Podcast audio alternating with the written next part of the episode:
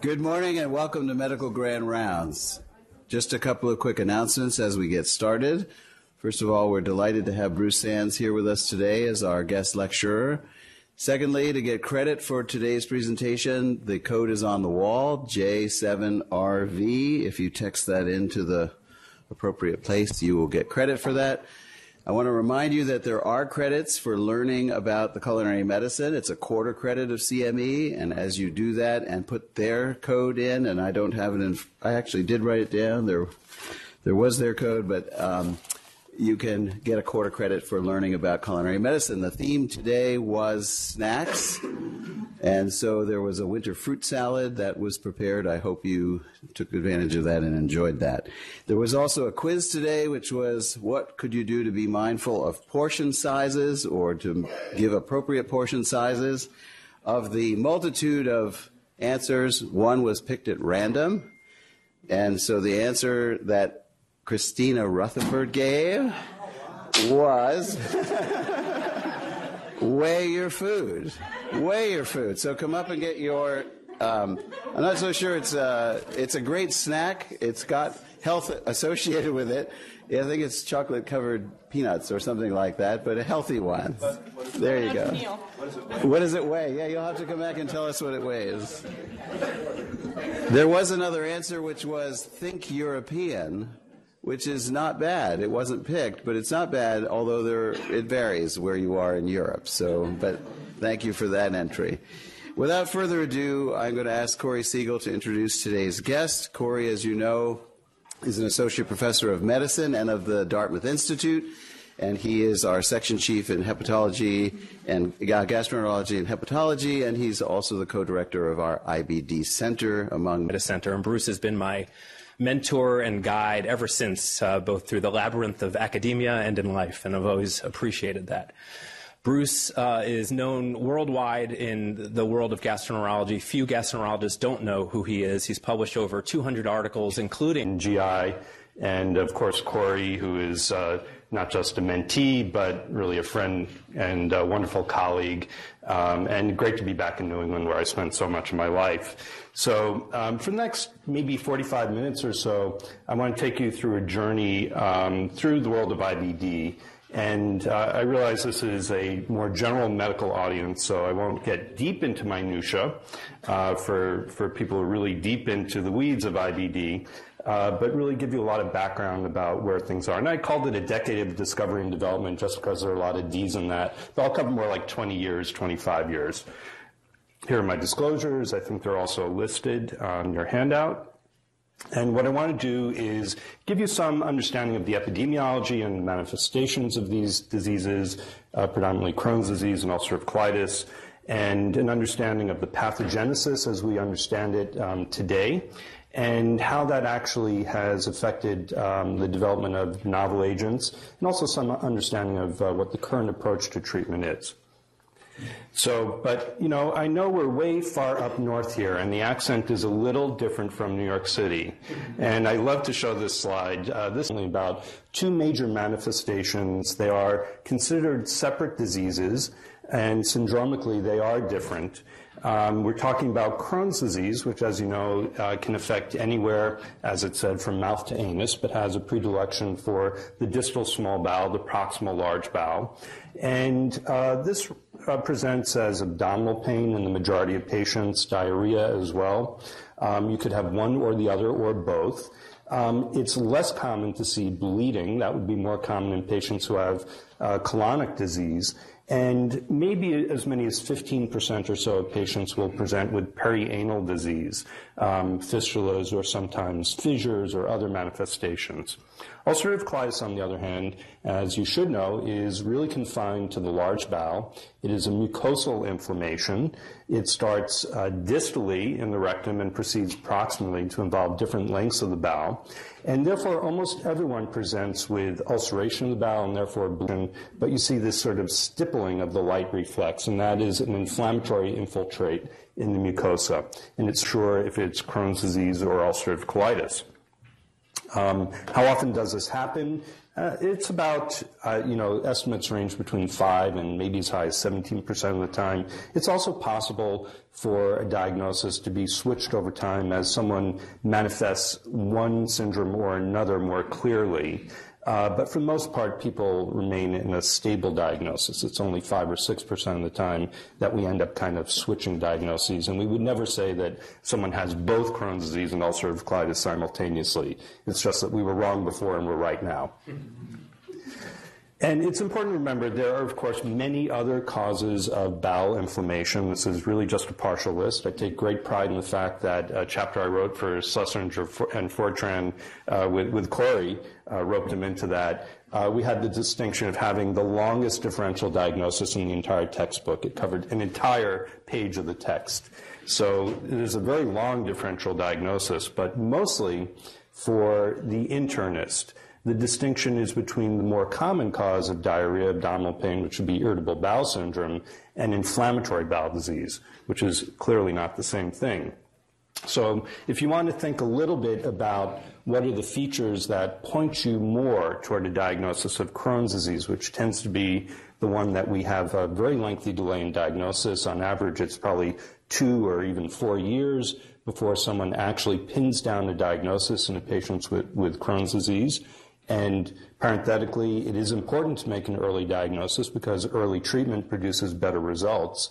So what can you recognize as pointing you more toward Crohn's disease? This was an interesting study coming out of Europe where they looked through the literature about various presenting features of Crohn's disease and they tried to then look backwards historically at which features were found more often in Crohn's disease than in irritable bowel syndrome or in normal healthy patients. And the things that panned out most often were perianal fistulas or abscesses or perianal lesions, not hemorrhoids.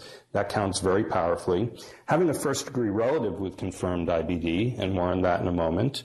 Um, weight loss of more than 5% of your usual body weight over three months, chronic abdominal pain over more than three months, nocturnal diarrhea, mild fever, and then there are a couple of um, kind of double negative things here just to keep the scoring system that they created positive, which were no abdominal pain 30 to 45 minutes after meals, predominantly after vegetables. That's kind of a hard one to implement, and no rectal urgency. Um, if you hit a score of eight or more, um, at least in this retrospective look, and it requires prospective validation, I would say the sensitivity and specificity are excellent, above 94%. And the positive likelihood ratio is really good, and the negative likelihood ratio is really good in the useful range for clinical practice. So you can think about these things as you see a patient with undifferentiated symptoms. The other thing that you can think about are biomarkers of inflammation. And the one that at least has a little more specificity when you're trying to differentiate irritable bowel syndrome from Crohn's disease or ulcerative colitis would be a fecal calprotectin. And so if you see someone with a fecal calprotectin that's 40 or lower, which is really low, um, you, your patient has less than 1% probability of having IBD. So I think this is um, really actually a useful laboratory test that any, any internist could get in uh, trying to uh, figure this out. Now, we've developed different classification systems which have been linked to the prognosis of these diseases, or at least helps us characterize them better. And the more complex one is for Crohn's disease. So we differentiate between age at diagnosis, and as I'll show you in a moment, this can affect people across the entire spectrum of life of all ages, but tends to occur quite often in young people um, who also seem to have a worse prognosis over time. And we talk about localization of disease, either the small bowel terminal ileum, the colon alone, or some combination of ileum and large bowel. And then there's an added distinction. Some people have upper tract disease, which we call L4. And you can have L4 on top of L1, 2, or 3.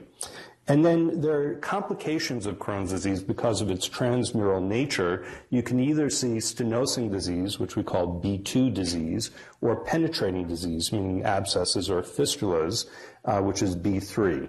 And then another uh, distinguishing category is perianal disease, which I mentioned before, and that can be on top of any of the other behaviors. And these have a great deal to do with the ultimate prognosis of a patient with Crohn's disease, uh, because stenosing disease does not behave uh, the same way that penetrating disease, and people tend to breed true to their phenotype over time. So just to show you what we're talking about here, this would be B1 inflammatory behavior. You can see the ulcerations. Um, in the bowel, you can see some edema, some loss of vascular pattern. And note that this is also a patchy disease. So if you look further down, this part of the bowel actually looks pretty normal. And that patchiness is quite different from the continuous inflammation that you should see in ulcerative colitis. Um, Second complication is fibrostenotic disease. So here you see this long stricture. Not only that, you also see a little bit of fistulization behind this stricture, and that sometimes happens, so these phenotypes are not absolutely pure. And then finally, penetrating disease. So the disease can perforate through to another loop of bowel, small bowel to small bowel, small bowel to large bowel, often the sigmoid, since the terminal ileum is actually very proximate to the sigmoid colon, to the bladder, to the vagina, anywhere. Um, you can see gastrocolic fistulas, anywhere you can imagine. I've seen it all. So there really is mounting evidence that these really are um, uh, not just phenotypically distinct, but molecularly distinct uh, forms of the disease. First of all, uh, the treatment implications are there. People with penetrating complications are less likely to respond to TNF blocker therapy, and we'll talk about the TNF blockers and their role. Um, even if you treat very early in the course of, of, the disease, if the patient is bound for a stricturing complication, you will not actually delay that complication with anti-TNF therapy. But more than that, you can see molecular signatures, either distinct uh, bacterial species like ruminococcus in stricturing disease or Veillonella in penetrating disease, and you can see certain genes that seem to regulate one form of the disease or another um, associated with stricturing risk or with fistulizing risk. In the case of stricturing, it has to do with extracellular matrix production being upregulated, it seems. Yes? What's, can you go back a slide? Yes. What's the, what's the relative risk that ruminococcus provides for stricturing disease or Veillonella for penetrating disease, or are these just weak associations? It, it is not a it's certainly not a threefold uh, hazard rate. Um, it is something more. It's something weaker. I don't remember the exact one, but it's probably uh, you know 1.5 or less, 1.7. So not very very powerful, but suggestive that I'm not saying that that's a causative. It's an association. That's really it. Um, for UC, it's much simpler. We characterize the disease as proctitis or more extensive involving up to the splenic flexure, which we call left-sided colitis, or beyond the uh, proximal to the splenic flexure would be extensive colitis. And then there are gradations of severity, either remission or mild disease. Moderate would have more than four stools per day and some systemic uh, signs of disease that are minor. And severe would have six or more bloody bowel movements a day, heart rate more than 90, really a sick patient. You can see that these definitions are somewhat overlapping. They're not all mutually exclusive. So this is a, a little bit more of an approximation. And I have to point out that even though these are intestinal diseases, there are systemic manifestations. Um, skin manifestations, classically being pyoderma gangrenosum, erythema nodosum, eye manifestations, iritis, scleritis, episcleritis, bones, you can see osteopenia, uh, osteoporosis, um, particularly in Crohn's disease, um, both from the disease and from treatments like steroids, uh, arthralgias and arthropathies, um, kidney stones, uh, primary sclerosing cholangitis, uh, propensity for gallstone disease, thrombosis. This is only a partial list. The most common manifestation actually is fatigue. More than 85% of patients will present with fatigue. It can be fairly profound, and it does not always improve even after resolution of the inflammation for reasons that aren't always clear. Now, to turn to the epidemiology of these diseases and get a little bit closer to why they may be happening, um, these have classically been uh, seen as diseases of the developed world. So, North America and Europe have the highest incidence rates of uh, both Crohn's disease and ulcerative colitis.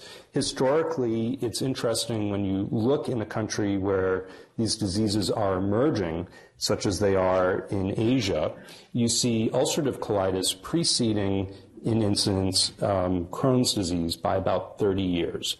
And why there's that distinct epidemiology is really unclear.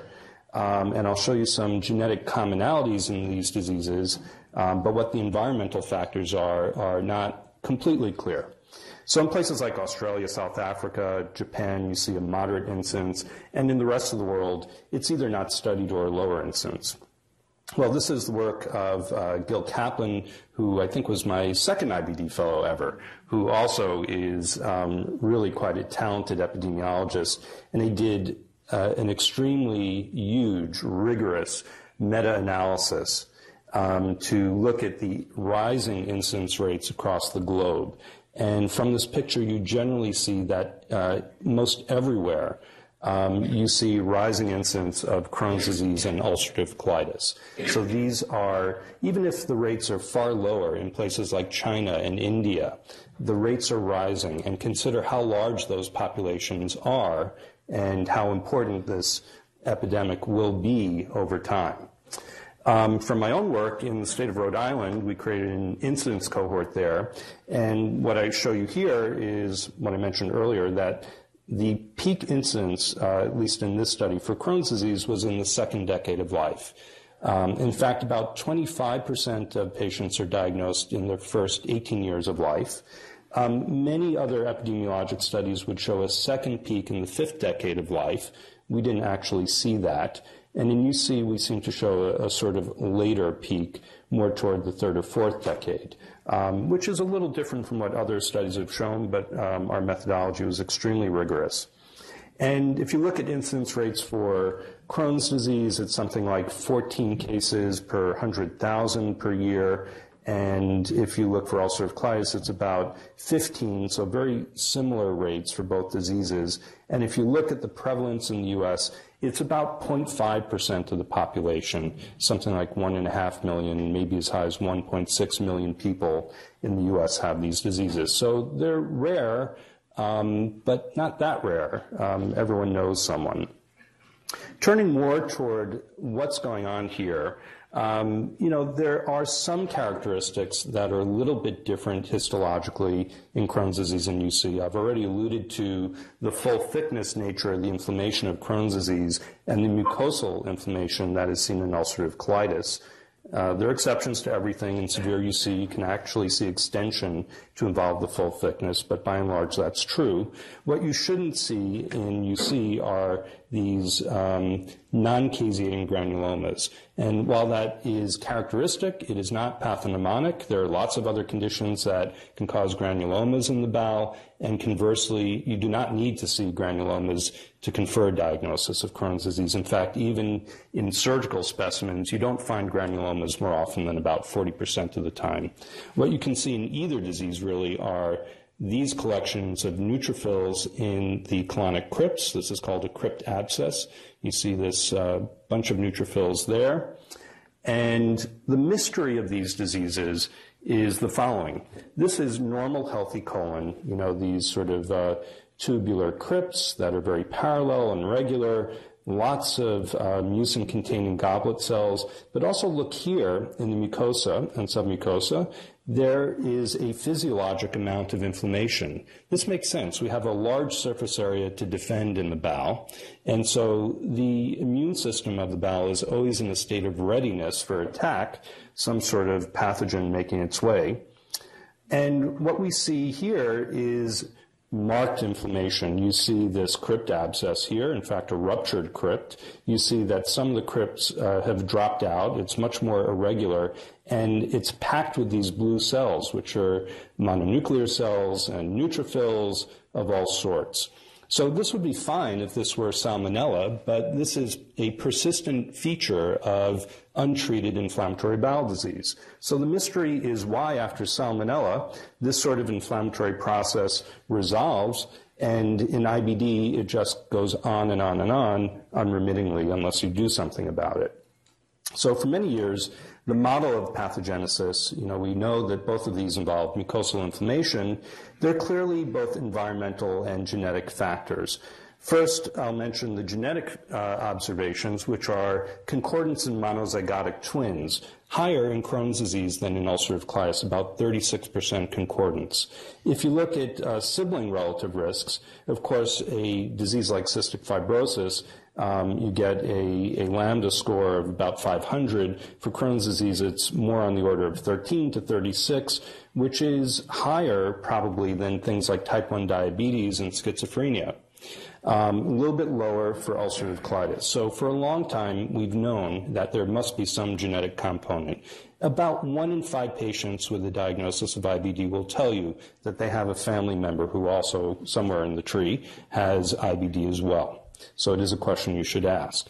We also know there are environmental factors, and you can already glean that from the epidemiology when I tell you that these diseases are rising in places like Asia, where the genetics are rather different, and in fact, detailed uh, genetic analyses for risk alleles in, known to be in Caucasian populations with IBD are somewhat different in Asian populations. So there must be environmental factors, maybe factors related to industrialization or development of the world or hygiene, um, not entirely clear.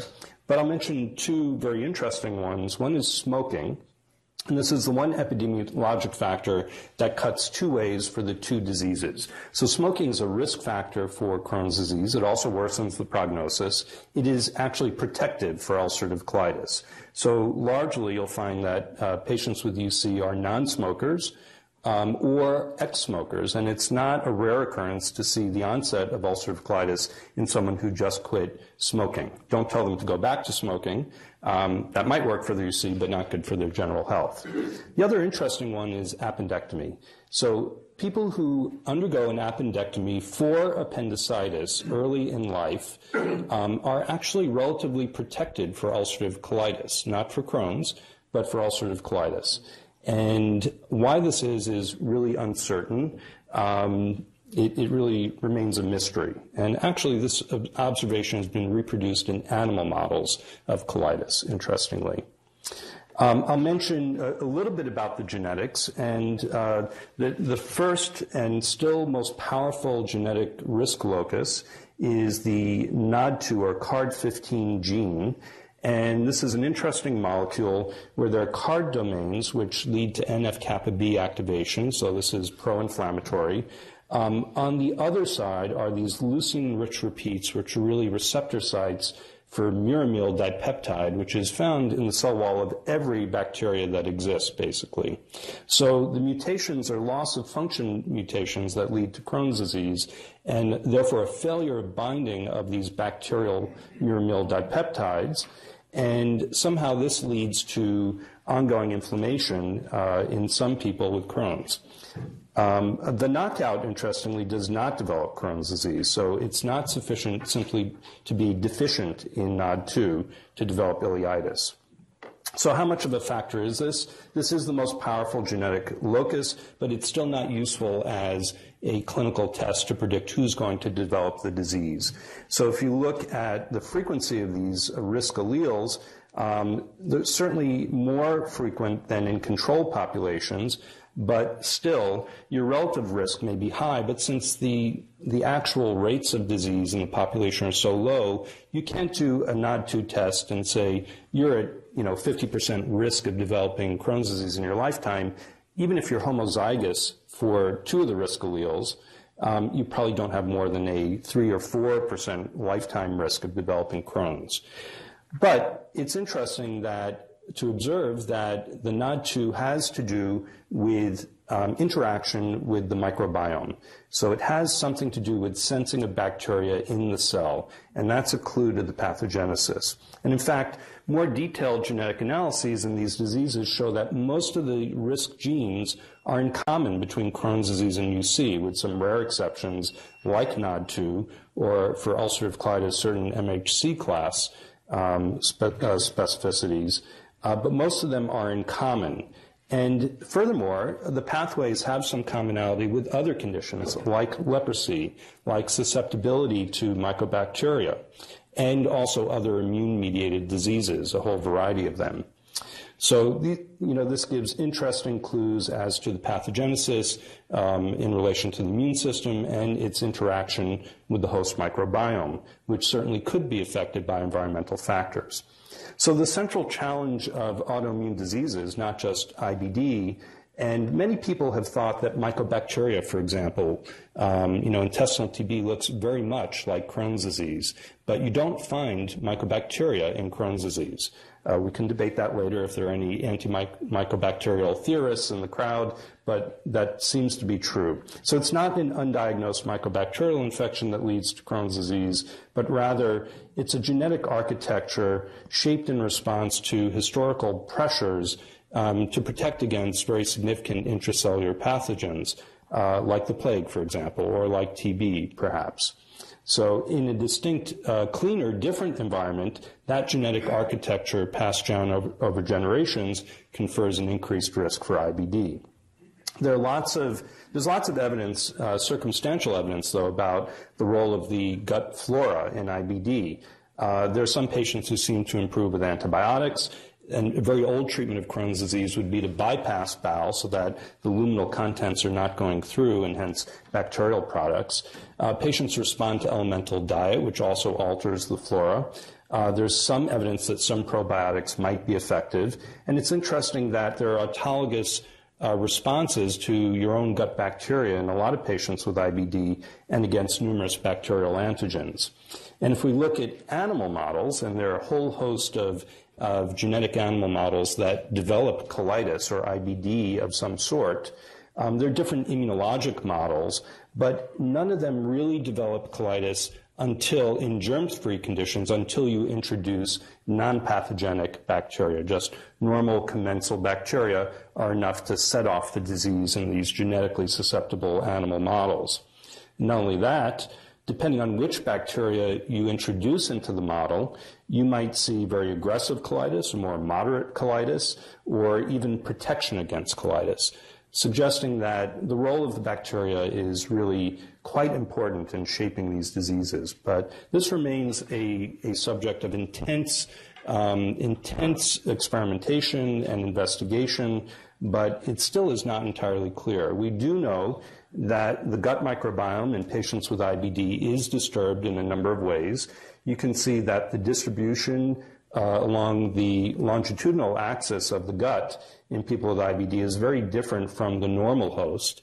And I would say um, the characterization has been that there's a dysbiosis in IBD, and in fact, a decrease in the normal host um, kind of robust variation of bacteria.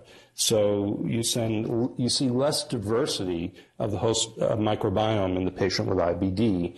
And it's thought that that might actually be preceding the inflammation of IBD, not a consequence of the inflammation, because you can actually, in animal models, transmit IBD just by transmitting pro inflammatory bacteria. So that's enough to tantalize you, but if you are interested in more, there's so much more to read about this. So I'm going to turn to back to more practical things and talk about the treatment of these diseases in the last bit. Um, these were the treatments that were kind of current when I was a GI fellow. And so we had 5-aminosalicylates, and I'll talk about those. Those are simply anti-inflammatory medications, uh, somewhat related to aspirin, but not the same. Um, antibiotics, to some degree, may be useful in Crohn's disease, especially in post-operative uh, prevention of recurrence after ileal resection, uh, for fistulizing disease, and for pouchitis after uh, colectomy and J-pouch formation. uh, but really hasn't been proven in other roles. We'll talk about the pluses and minuses of corticosteroids, which are still often used and still are useful but have many drawbacks.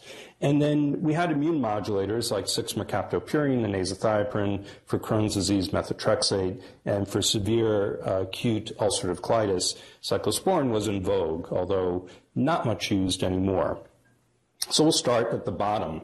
And in ulcerative colitis, but not in Crohn's disease, the 5-aminosalicylates are a platform therapy for the treatment of these diseases, uh, of this disease. In mild disease, mild to moderate disease, this is reasonably effective. And the granddaddy compound is sulfasalazine. It was a combination of uh, 5-aminosalicylate diazo bonded to sulfapyridine, which is an antibiotic. So this was uh, devised in the 30s actually as a treatment for rheumatoid arthritis. But as I told you, a lot of patients with UC might have arthralgia, so it was tried in those patients. Lo and behold, their colitis got better too. So was it the antibiotic or was it the 5-aminosalicylate? You know the answer. It was the 5-aminosalicylate primarily. And so the problem is if you just give someone 5-ASA and they swallow it, most of it will be absorbed in the small bowel. But the effect is topical on the large bowel. So you have to find a way to deliver it distally. So there are many different ways of doing that. You can put two di- uh, diazobond 2,5-ASAs together, and that would be olsalazine. You could create inert carriers, such as with balsalazide, or you can coat it in many different ways, or you can give it as a suppository or an enema. Lots of different ways of delivering this. Bottom line, though, is they're all more or less the same in their efficacy. The induction response may be 50 to 70 percent. For remission, um, meaning healing of the mucosa in mild to moderate UC, 15 to 40 percent. These drugs have an excellent safety profile. They're extremely well tolerated. They do not suppress the immune system. A little trick um, to know is it's helpful when people have distal disease to combine both oral dosing and rectally administered 5-ASA. And if you give both together, you see greater efficacy in treating their symptoms. Um, so that's a little trick that we often use just to get more to the diseased area because a lot of the symptoms in ulcerative colitis relate to the proctitis and irritability and tenesmus from that proctitis. So when patients fail that, uh, before I turn to steroids, I'll just say you'll see many uh, prescriptions of 5-ASA for Crohn's disease, but there really is no good evidence that these drugs work in Crohn's disease. So I recommend that you don't use these drugs in Crohn's disease. As for steroids, steroids were life-changing in the 1950s when Truelove, Sidney Truelove at Oxford, first treated severe UC with cortisone. The case fatality rates went from like 50% down to 5% or less. And so this was really groundbreaking. It was also maybe one of the first examples of a good randomized controlled trial in medicine, so very historic. Um, you can see steroid response rates can be very high, uh, placebo response rates not as high. Um, these are effective agents. And in meta-analyses in ulcerative colitis, you know, you see about two-thirds of patients responding, but patients also, once they need steroids, it, it portends that they have more aggressive disease. And the likelihood that they're going to need a colectomy for their ulcerative colitis becomes quite high after their first introduction to steroids. Not because of the steroids, probably, but rather uh, simply because it's more aggressive disease, I think. And the real problem is um, additionally, that of course not everyone responds. About 16% with UC don't respond. You'll see partial remission about 30% at one month. And at one year, about half the patients have a prolonged response. About one in five, one in four become steroid dependent. That's a real problem. And as many as a third might end up needing colectomy. So not good. And therefore, we need other things that are steroid sparing. And so historically, we had turned to the so-called immune modulators. That's a euphemism for immune suppressing medications, um, such as azathioprine and 6-mercaptopurine. These are effective maintenance agents. They don't work quickly, so they're not good inductive agents. They're not tolerated by at least 15% of patients with a variety of uh, intolerances and side effects, um, such as nausea, malaise, lymphoma risk, infections, pancreatitis, myelosuppression you have to watch for. Methotrexate, again, not fast acting. It's really only used for Crohn's disease. Um, you know, it's fine for a patient who is not tolerant of azathioprine or 6-MP, um, but it's probably better given uh, parenterally, either IM or sub-Q, once a week only, please. Don't make the mistake that I did the first time I prescribed this of giving it daily. That only lasted three days before the patient called me and said, Am I supposed to be vomiting all the time? Um, and nausea is a problem even if you give it once a week, which you should. Um, it's also teratogenic, so caution with young women, hepatic fibrosis, rare interstitial pneumonitis. So these are problematic medications. They've been very helpful over decades, um, but ultimately not effective or tolerated by a lot of, lot of patients. And furthermore, with the thiopurines, we really understand that there's a risk of lymphoma. Um, there's an increased risk of lymphoproliferative disease that you see in this study called CESAME. Um, while the patients continue on the medication, and then when they discontinue it, um, the risk returns back to baseline risk.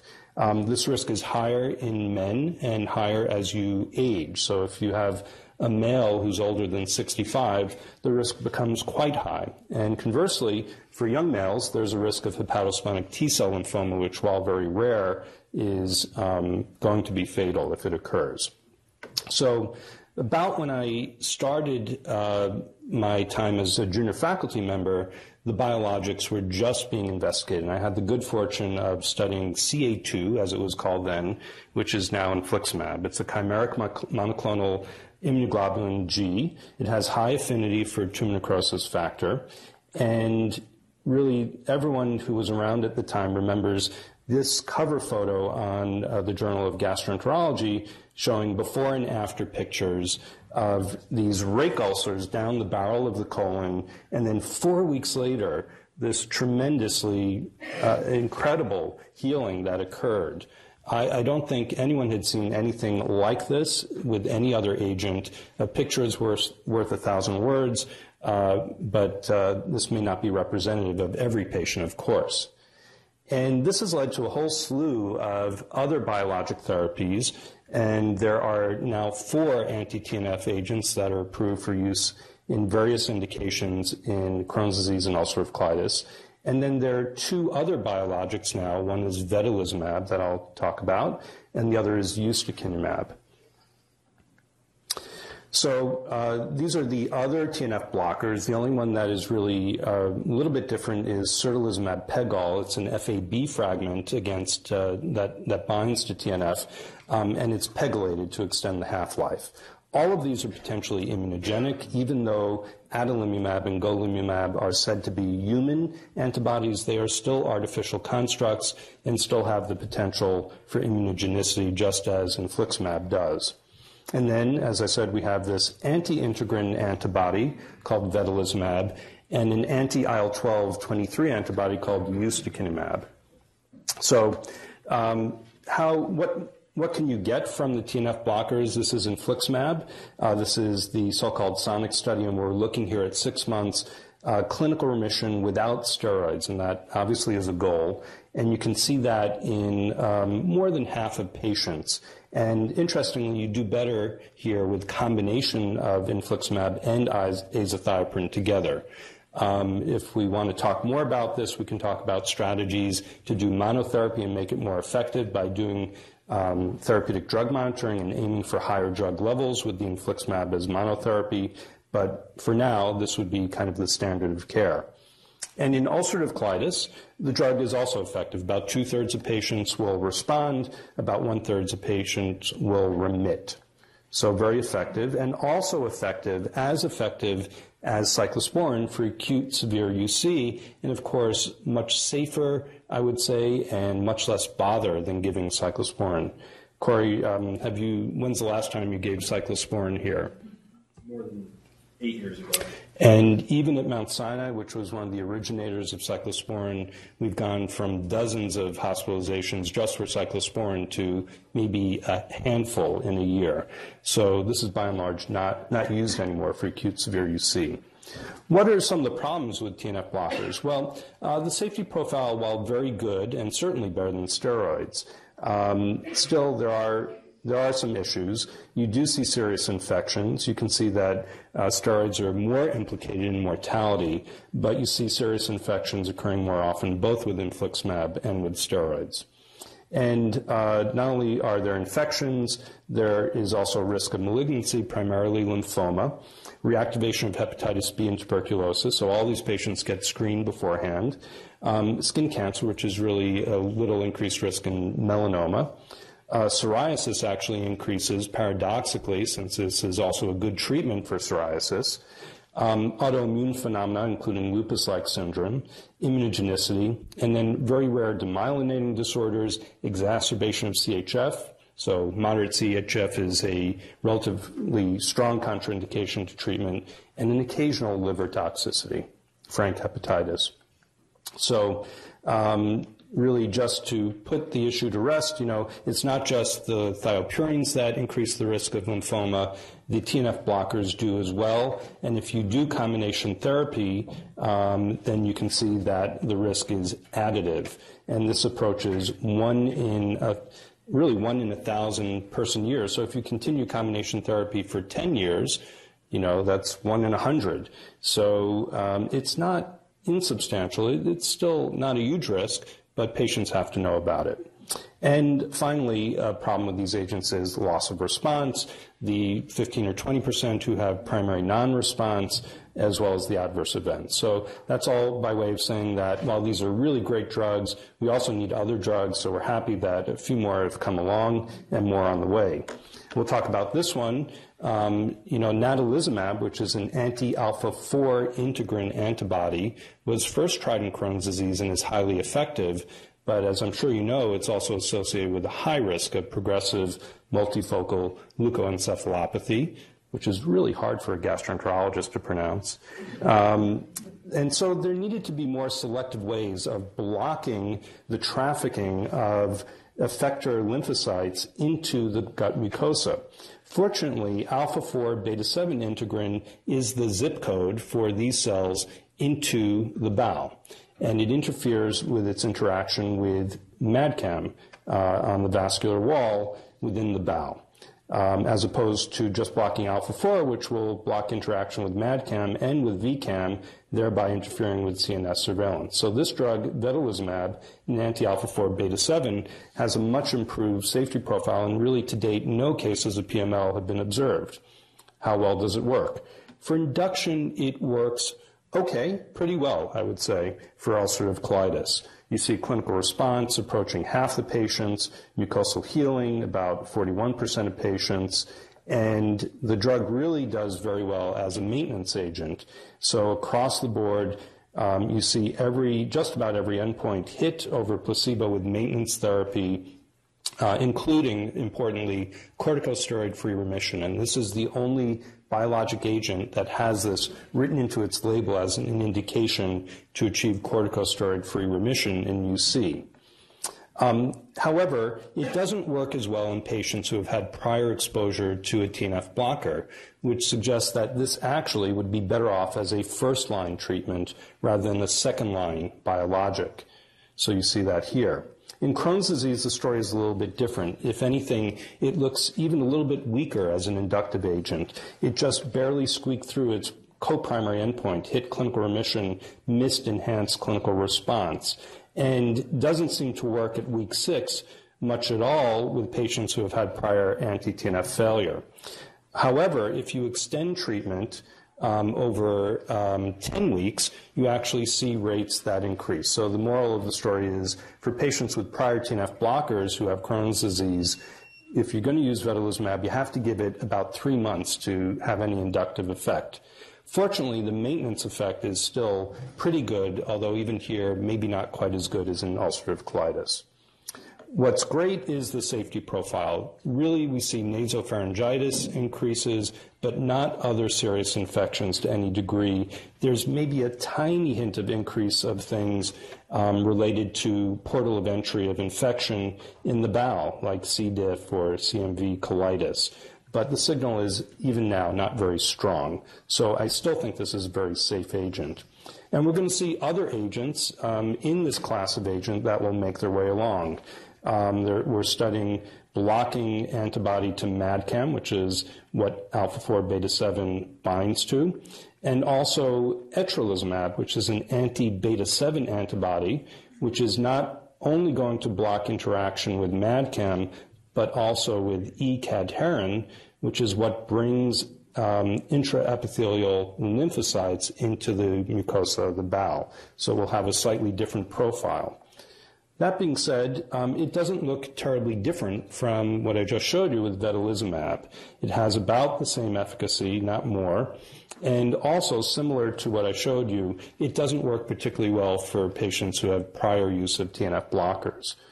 An interesting thing about this agent is there's a potential for a predictive biomarker, something that you could measure that might indicate a higher likelihood of responding to this particular agent. So if you look for alpha E expression, um, by either by PCR or immunohistochemistry on colonic biopsies, the patients who have high levels are, are the ones who are more likely to respond, regardless of whether they're naive or experienced. Now, turning to the last uh, kind of agent, um, we're going to talk about blocking IL 12 and 23. And this has a basis in genetic studies because this is a known risk allele in both Crohn's and UC. And not only that, there's a protective allele, um, which suggests that if you interfere with IL 23, you might actually provide benefit for the disease. Now, the antibody that I'm going to show you blocks P40, which actually is found as part of both interleukin 12 and 23. So it's going to block both of these cytokines. So that agent is ustekinumab. It has been used for uh, some time for psoriasis very effectively. And here in two studies, one for TNF experienced patients and another for TNF naive patients, you can see that this drug produces clinical response that's superior to placebo better in the naive patients again, but still effective in TNF experienced patients, and has a very good maintenance effect over a year. This is clinical remission at week uh, 44. And uh, the last, very last agent, turning to another one that is about to be approved, is actually a small molecule, not a biologic. And we can talk about the Janus kinases, which sit below the cytokine receptor and uh, sort of transmit uh, the signal through STAT to the nucleus to lead to gene transcription of pro-inflammatory cytokines. So basically, these small molecules inhibit JAK and therefore prevent cytokines from having any downstream pro-inflammatory effect. The drug that is soon to be approved sometime between now and third week of June for ulcerative colitis is this drug, tofacitinib. It's already on the market for rheumatoid arthritis but the doses we're using and showing to be more effective are higher than used in RA. 10 milligrams twice a day is effective in induction over placebo. You can see it's not the majority of patients, but actually more patients achieve mucosal healing than achieve clinical response because there is a discrepancy between symptoms and what happens at the mucosa.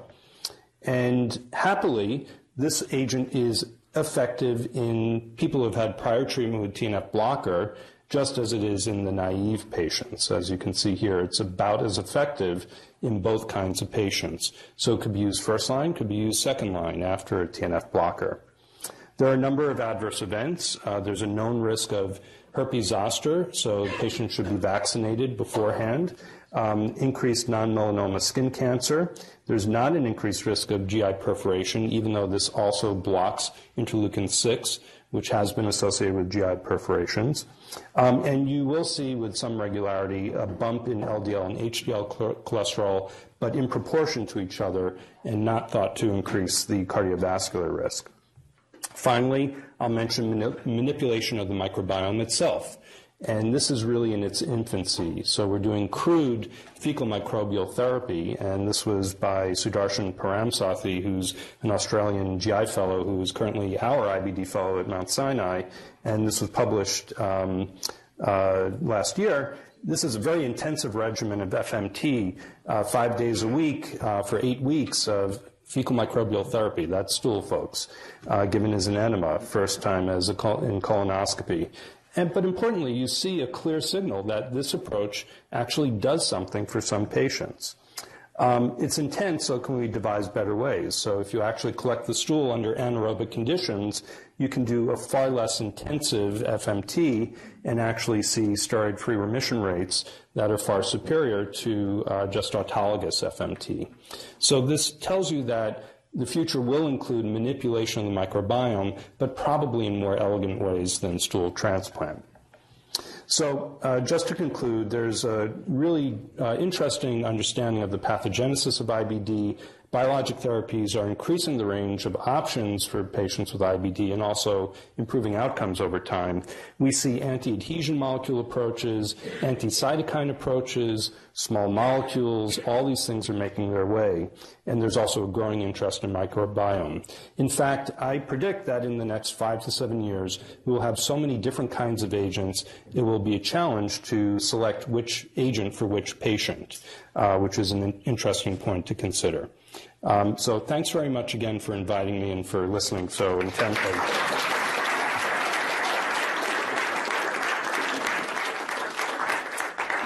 Time for uh, a couple questions. Just a, a quick one, Bruce. I, I, should have mentioned that now you're really sitting in the center of the history of inflammatory bowel disease at Mount Sinai as the as the chief there and as the uh, Burrill Crohn Professor of Medicine there. So there's no question that in the history of IBD that biologics were transformative. I mean that that changed the world, right, for how we treat these patients. What's What's the next thing? I don't feel that it's having 12 biologics on the market. I, I feel like there's something else that needs to transform what happens in, what we're doing. And I don't know if you can just comment on, on how are we going to get to getting 60% of our patients responding to drugs to something that's much better than that. Yeah, it's a great question. I wish I had a perfect answer. Um, I think one thing very clearly is early, early I won't say aggressive treatment, but early effective treatment of the disease is really critical. That is clearly a window of opportunity that is often missed. And I didn't show you the data here, but I showed it last night that, you know, with TNF blockers, if you give combination therapy early in the disease, meaning before two years, um, you actually see much higher rates approaching what you just said. Um, therapeutic drug monitoring will also increase these rates. So while this may seem to be nibbling at the edge, we can get more out of what we have. Um, but I think combinations of therapies will also be something that we'll see. Um, I think to do that effectively, we can't have everything addressing solely the immune system.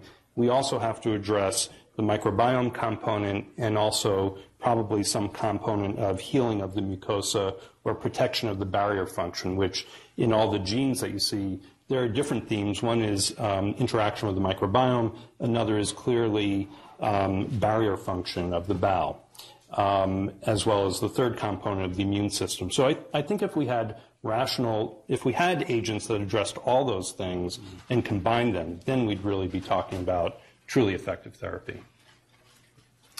William, yeah, I think probably probably have time for one question here. I'm sorry, and then William, please. Uh, nicotine delivery as remittive therapy?